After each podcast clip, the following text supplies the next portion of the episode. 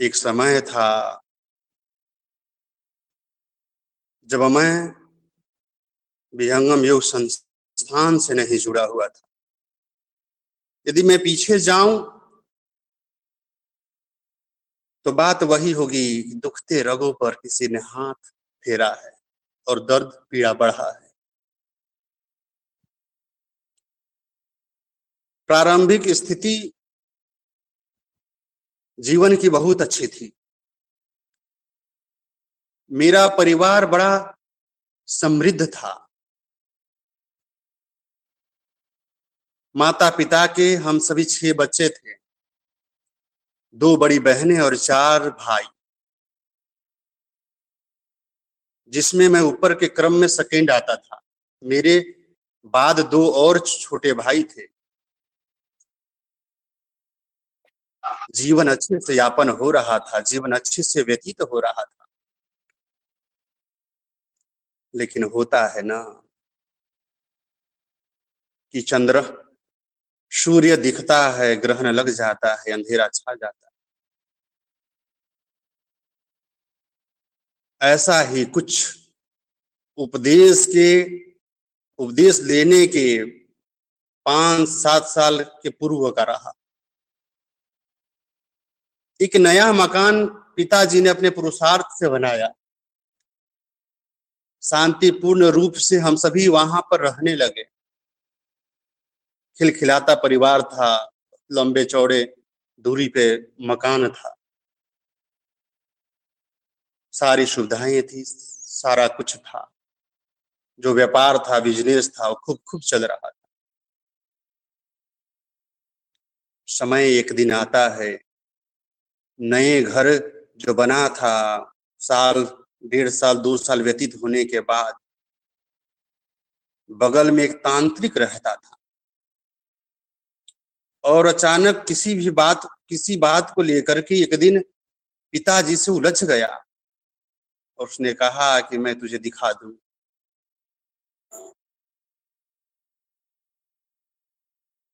जीवन में ग्रहण लगना वहीं से आरंभ हो गया।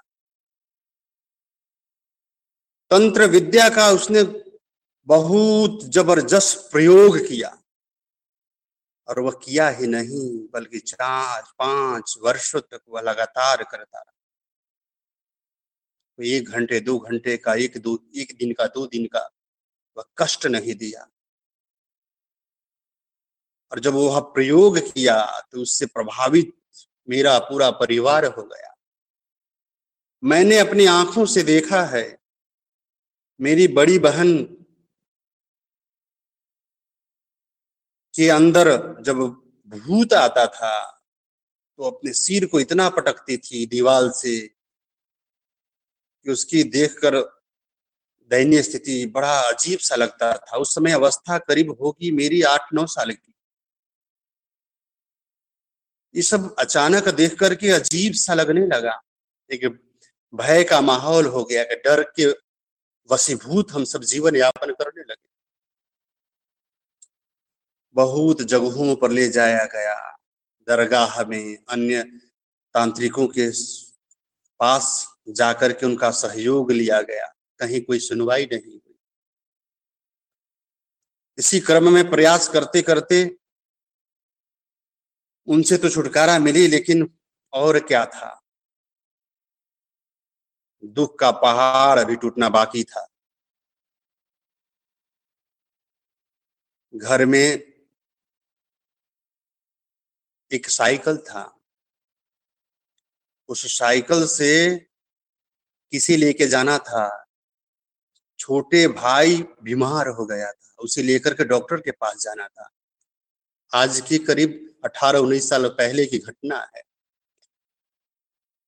अचानक वह साइकिल पंचर हो जाता है। पंचर बनाने के कुछ सामान घर पे होता है, उसको बनाया जाता है। मेरी आँखों के सामने मैं उस दृश्य को देख रहा होता एक पंचर बना, उसको चेक किया गया ठीक है। दो और ऐसे जगह अलग हो गए ट्यूब में जहाँ से हवा निकल रहा है। उसको बनाया गया, चार जगह और हो गए। छह जगह और हो गए। ऐसे करते करते, ऐसे करते करते हज़ारों छिद्र हो गए उस ट्यूब में। अजीब दृश्य हुआ। छोटे भाई का तबीयत खराब था, लेकर हॉस्पिटल। कुछ दूर जाना था।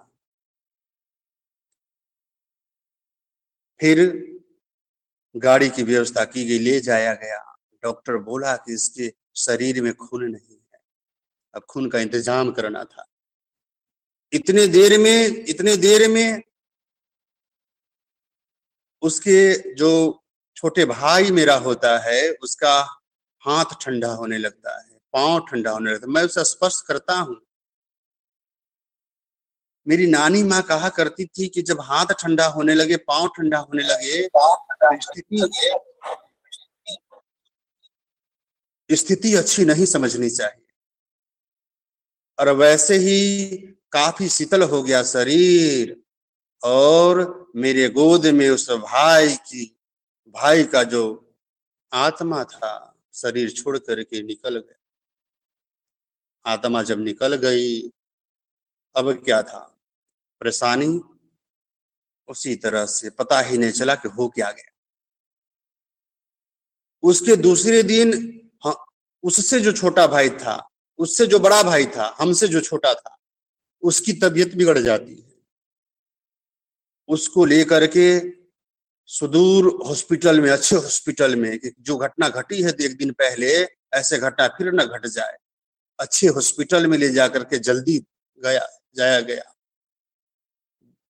एक दिन का अंतर था, दूसरे दिन खबर आती है कि वो भी नहीं रहा। इस तरह से दुख का जो घर परिवार में था, तांत्रिक प्रभाव के कारण पहाड़ टूट पड़ा। दो साल की बाद अब और क्या था? घर का जो रीढ़ जिसे कहते हैं पिता, वो भी आँखों के सामने शरीर छोड़ करके वो भी चल दी दो साल के अंतराल में उस घर में तीन तीन सदस्यों की मृत्यु हो गई। सब शरीर छोड़ चुके हैं। अल्प आयु हमारी थी। हमसे एक बड़े भाई थे।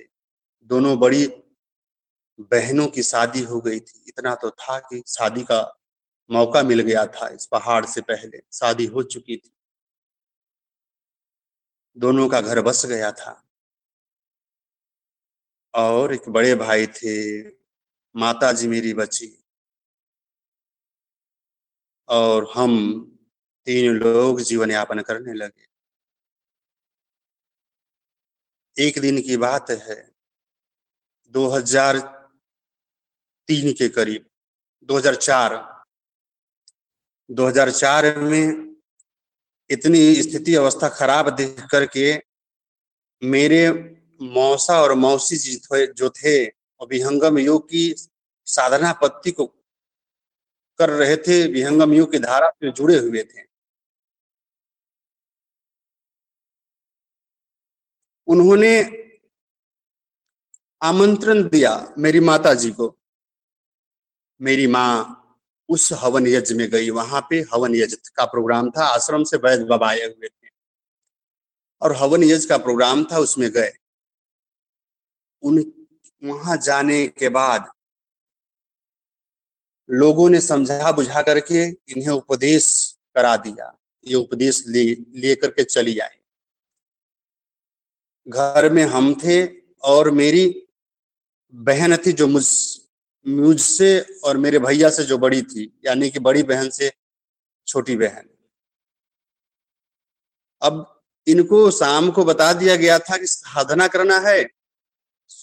तीन टाइम करना है, सुबह, शाम और ब्रह्म मुहूर्त में। जब वो साधना पर बैठी तो हम लोग आश्चर्य में पड़ गए कि ये क्या कर रही है। ऐसा तो कहीं कहीं टीवी में देखे हुए बैठते हुए साधना में, और यहाँ आकर के बैठ रही है, क्या लेके चली आई? मम्मी का उपहास, माँ का उपहास उड़ा दिया हमने, हम लोगों ने। ये क्या सीख के चली आई है? फिर क्या था? मेरे मौसा जी बोले कि अब आप अपने घर में एक सत्संग कराइए। सत्संग के लिए मैंने हाँ कह दिया। सत्संग की व्यवस्था में जुड़ गया। बृहद लोग, बृहद रूप से सत्संग का आयोजन हुआ, जिसमें करीब 500 लोग करीब आए। दूर दूर से भी लोग जो पहले से विहंगम युग से जुड़े हुए थे, वे सब, जो दूर जो थे लोग, सभी इकट्ठा हो गए, आए। सबका भोजन प्रसाद सबका हुआ। अब बारी आई उपदेश की तो सत्संग में कुछ बातें ऐसी हुई, मुझे लगा कि मैं इन्हीं प्रश्नों का उत्तर ढूंढ रहा हूँ, मैं पहले से, मैं पूर्व से। मैं पूर्व से कुछ ऐसे भावों को लेकर के बढ़े जा रहा था जिससे मैं स्वयं बेचैन रहता था। घटना होने के पहले भी मुझ मेरे अंदर एक बेचैनी होती थी।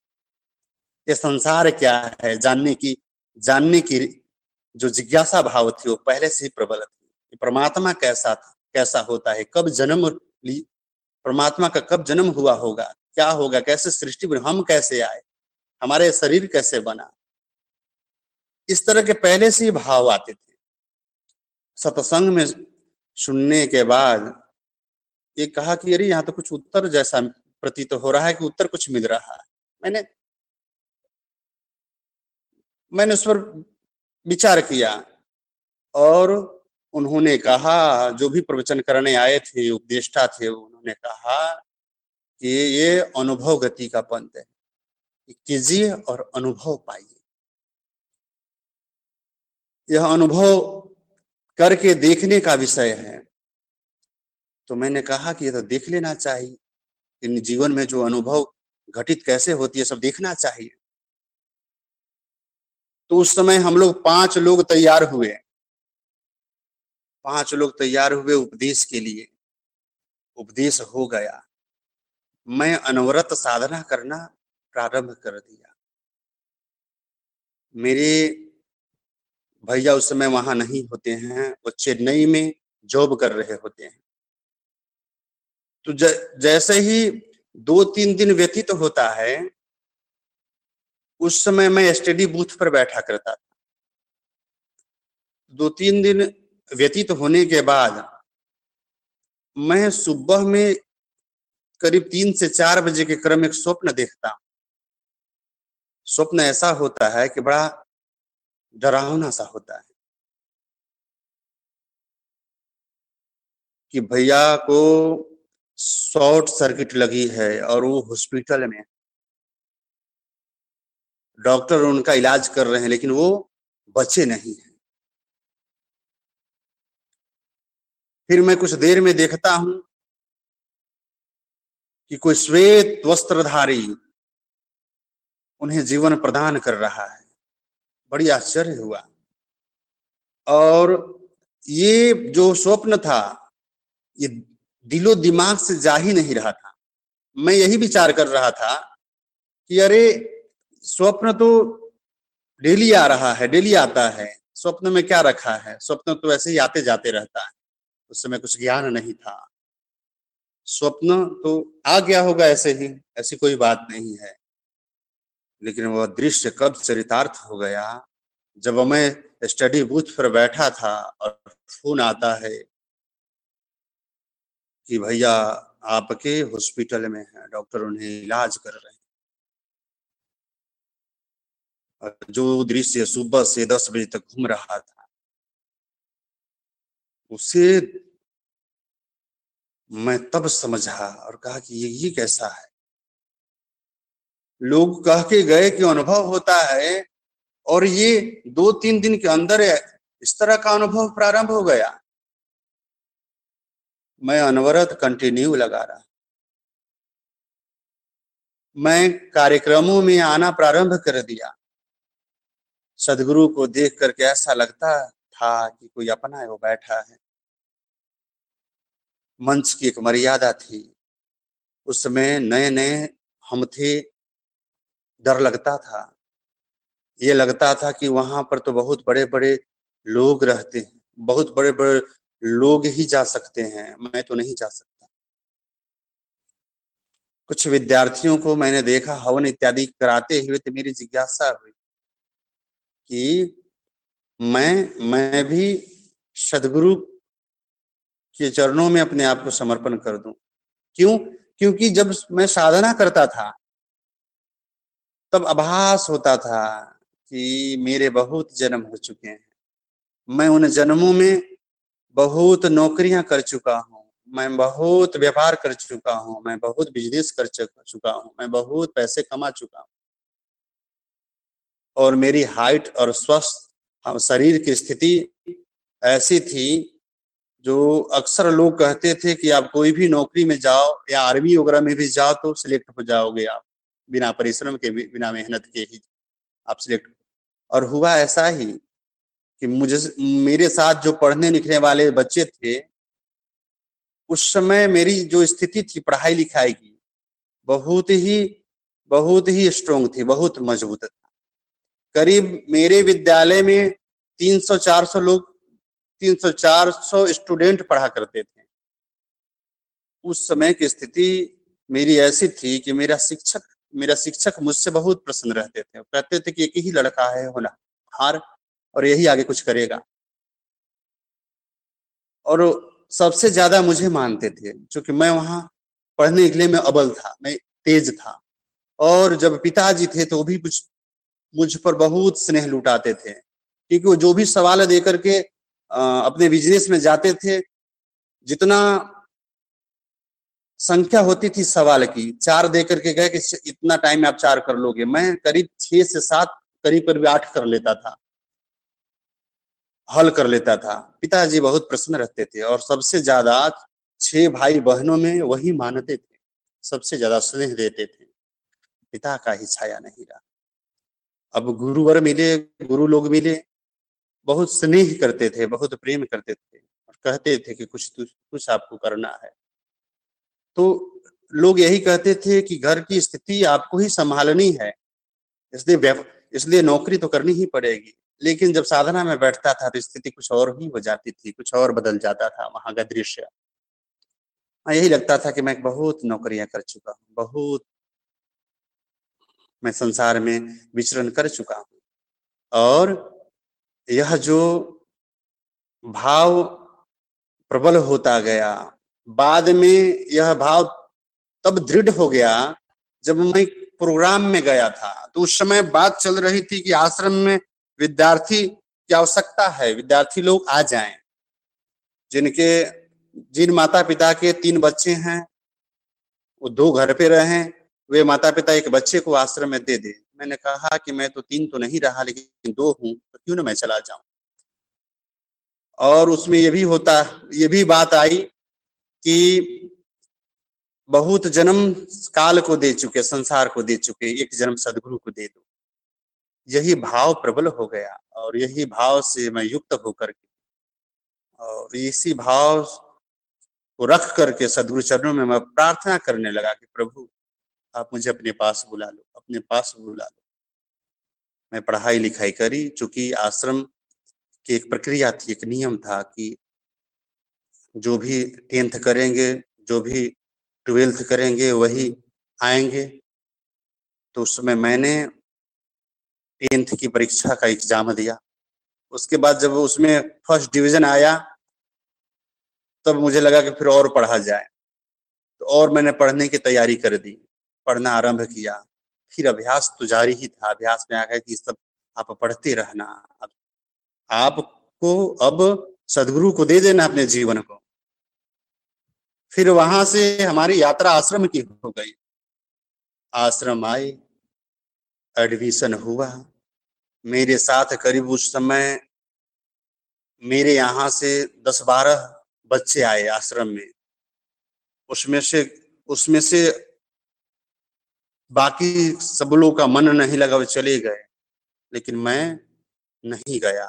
मैं कहा कि मैं तो यह देख रहा हूँ कि मैं सदगुरु को अपने जीवन दे चुका हूँ, मैं कहा जाऊँ? जो भी स्थिति, परिस्थिति होगी, सबका सामना करते हुए मुझे सदगुरु चरणों से ही लगे रहना है। फिर इस तरह से जीवन यात्रा आगे बढ़ती चली गई। एक दिन ऐसा समय था, रात का समय था। मैं जोशी आश्रम के विद्यालय, जो अब हॉस्पिटल के रूप में तब्दील हो गया, विद्यालय अलग हो गया। उसके ऊपर मैं गर्मी का दिन था, मैं सोया हुआ था। तो एक क्रम चल रहा था कि जहाँ भी देखना है, बड़े स्वामी जी से काफ़ी लगाव था मुझे। मैं आसमान की तरफ़ भी देखता था तो स्वामी जी की जो छाया थी, वो आँखों के सामने हुआ करता था। इधर उधर कहीं भी देखूँ, इसी भाव में रहता कि मेरे आगे पीछे सर्वत्र स्वामी जी हैं। और उनकी शक्ति का अनुभव भी अनुभव भी हुआ करता था। तो मैं सोया हुआ था और अचानक मध्य रात्रि को आँखें खुल जाती है हमारी तो मैं ये सोचता हूँ कि क्यों ना मैं त्राटक लगा दू। तो मैं एक तारे में, आसमान की तरफ़ जो तारा था, तारे में त्राटक लगा दिया। और ऐसी वृत्ति थी कि मुझे एक पल के लिए भी, एक पल का जो सौ टुकड़ा है, उस पल के लिए भी मैं हटू ना। और उस तारे में मैं क्या, उस तारे में सदगुरु को मैं देखता था। कहीं भी कहीं भी त्राटक लगाता था तो उसमें सदगुरु को मैं देखता था। तारे में सदगुरु को मैं देखा, लाठी लाठी लेकर के वो खड़े हैं, मैं उन्हीं के छवि का मैं ध्यान लगाने लगा। होने क्या लगा कि मैं देखता हूँ कि मेरा जो बेड है, जो जो चौकी था विद्यार्थियों के लिए, वो टोटली हिल रहा है। और ऐसा हिल रहा है जैसे कि भूकंप आया हो। अब हम थोड़ी से घबराने लगे, लेकिन यही था कि हमको त्राटक अपनी हिसाब से देख करना ही है, चाहे कुछ भी हो, त्राटक लगाना ही है। उसका क्रम चलता था कि दस मिनट संकल्प पहले ही होता था कि मुझे दस मिनट तक त्राटक लगाना है, दस मिनट तक देखना है। उसे एक मिनट में पहले छोड़ नहीं सकता। चाहे जो भी स्थिति अवस्था हो, कोई मुझे पीछे से लाठी से मार दे तो मुझे इस स्थिति में रहना है। तब पूरा हल, पूरा ऐसे लगा कि पूरा जो विद्यालय है वो पूरा हिल रहा है। तो मैं तो रात में अपनी व्यथा किसी को कही नहीं। मैंने कहा कि हो सकता है कि भूकंप आया हो। सुबह मैंने विद्यार्थियों से पूछना आरंभ किया कि रात में भूकंप आया था क्या? आ, कोई सूचना है क्या? कोई खबर है क्या? तो उन्होंने कहा कि नहीं भूकंप नहीं। तो मैंने इस बात को ज़्यादा नहीं फैलाया। मैंने कहा कि सदगुरु की लीला है और लीला वो तब से घटित थी जब शुरुआत में ही पहला दिन था। स्वामी जी का फ़ोटो था मढ़ाया हुआ नहीं था। जब मढ़ाया हुआ नहीं था, स्वामी जी को सामने रख करके पूजा किया करते थे तो उस समय स्वरवेद नहीं था हमारे पास, उस समय था पत्रिका पत्रिका मिला हुआ था, जिनका भी उपदेश होता था, एक पत्रिका दे दिया करते थे तो मम्मी को पत्रिका दे दिए थे लोग। उस पत्रिका को मैं पढ़ता था तो मैं अपने आँसू को रोक नहीं पाता था, उसका पन्ना पलटने से पहले भीग जाता था। उसी बीच में फिर स्वरवेद आ गया, जो दो भागों में था पहला भाग प्राप्त हुआ छोटा वाला। उसको जब मैं पढ़ता था तो जब पढ़ता था तो ऐसी स्थिति, जब भी प्रभु शब्द आता था कि आँखों की अश्रुधारा रुकती नहीं थी, रोंगटे खड़े हो जाते थे, कंपन होता था।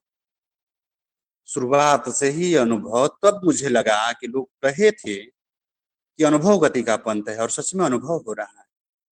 मैं ये बढ़ता चला गया, बढ़ता चला गया। कुछ दिन आश्रम पर व्यतीत करने के बाद हम घर गए। घर जाने पर हुआ क्या कि मेरी मेरी जो बहन थी मतलब मामा की लड़की, उनकी अभी अभी शादी हुई थी और उनके शरीर के ऊपर वही भूत सवार था और वो उनके शरीर के माध्यम से भूत बोल रहा था। तो हम घर पे ही थे। तो हम चले गए उनके घर पे और मेरे सामने भी भूत वो बोल रहा था। तो मैंने उनसे कहा, उससे कहा कि ये बेचारी बच्ची है, क्यों परेशान आप इसे कर रहे हो? ऐसा काम करो कि आप मेरे पास चले आओ इसको छोड़ दो। आप मुझे परेशान करना है तो आप मुझे परेशान कर लो। फिर क्या था? मैंने ये भी कहा उसे कि आप मेरे घर में चलो, मेरे घर में रहो, इसे छोड़ दो। इसे परेशान मत करो, ये बच्ची है, अभी अभी शादी हुई है, इसका घर बर्बाद हो जाएगा। उसके अंदर जो प्रेत आत्मा होती है, वो बोलती क्या है? मैं आपके अंदर नहीं आ सकता। ये क्यों? क्या मुझसे डर लगता है। तो नहीं, आप बहुत कुछ जानते हो। फिर कहा कि, मैं तो कुछ नहीं जानता। ठीक है अब मेरे घर पे चलो। उसने कहा कि जो ध्वजा लगा हुआ है, घर के अंदर में सदगुरुदेव की तस्वीर है। आप जिसका पूजा करते हो, उसकी तस्वीर है। मेरी इतनी सामर्थ्यता नहीं है कि मैं घर में भी जा पाऊँ। अजीब चमत्कार सा लगा कि एक वही घर जहाँ भूतों का डेरा था, जहाँ कितनी मौतें हो चुकी थी। आज उसी घर में जाने से भूत जो है, थर्रा रहा है भूत डर रहा है। कैसी धारा है, किसकी धारा है? और ये सदगुरु की धारा है। सदगुरु की शक्ति काम कर रही। मैं आंकलन किया कि मैं तब कहाँ था और अब कहा यह परिवर्तन कैसे हुआ? बस परिवर्तन इसी बात से हुआ कि मेरे जीवन में पहले सदगुरु नहीं थे, अब मेरे जीवन में सदगुरु हैं। और सदगुरु मिलने पर इतना अद्भुत शक्ति का संचार। यह तो विशेष बात उसके लिए जिसके पास कुछ भी शक्ति नहीं था, जिसके पास कुछ भी नहीं था। सारी शक्ति फेल था जिसके पास, उसके पास सदगुरु खड़े होकर के रक्षा कर रहे हैं, सदगुरु की शक्ति काम कर रही है। मेरे लिए तो आश्चर्य का ठिकाना नहीं था। मैं तो बार बार सदगुरु सत्ता को प्रणाम किया और इसी यही भाव था हे प्रभु, अब तक तुम कहा?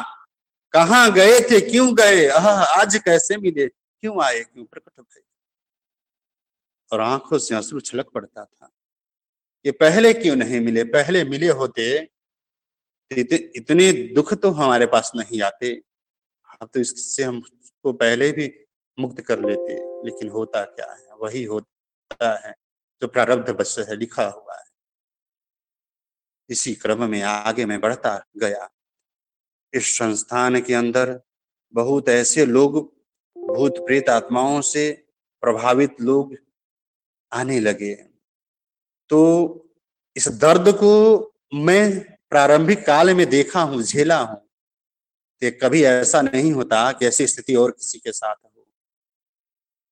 तो उसके लिए जो भी सदगुरु कृपा से हम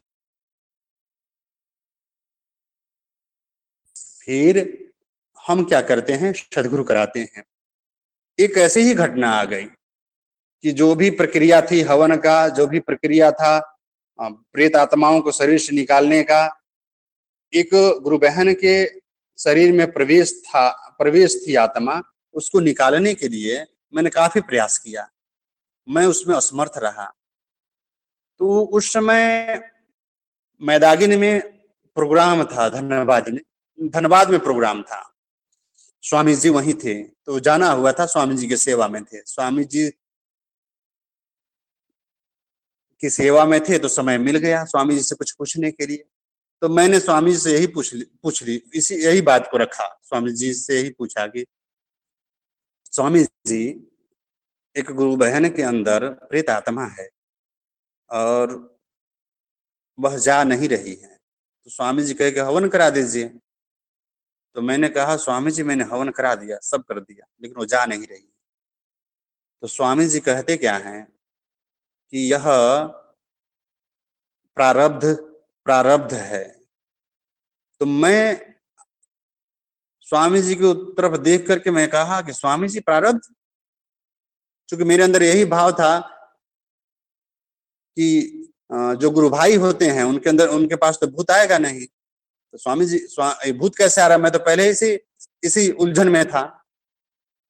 स्वामी जी मैंने प्रश्न रखा। स्वामी जी कहे कि प्रारब्ध प्रारब्ध के कारण भूत है, भूत भी, भूत होता है। तो हमने कहा कि प्रारब्ध के कारण भूत तो स्वामी जी कहे हाँ। तब मुझे लगा कि प्रारब्ध के कारण भी भूत होता है। जिसे पूर्व में किसी ने मार दिया हो, अब वो कहाँ जाएगा? वो तो उसके पीछे ही पड़ेगा। अपना तो हिसाब बराबर करके ही जाएगा वो। तब मुझे वहाँ पे थोड़ी संतुष्टि मिली कि प्रारब्ध के कारण भी भूत शरीर में प्रवेश कर जाते हैं।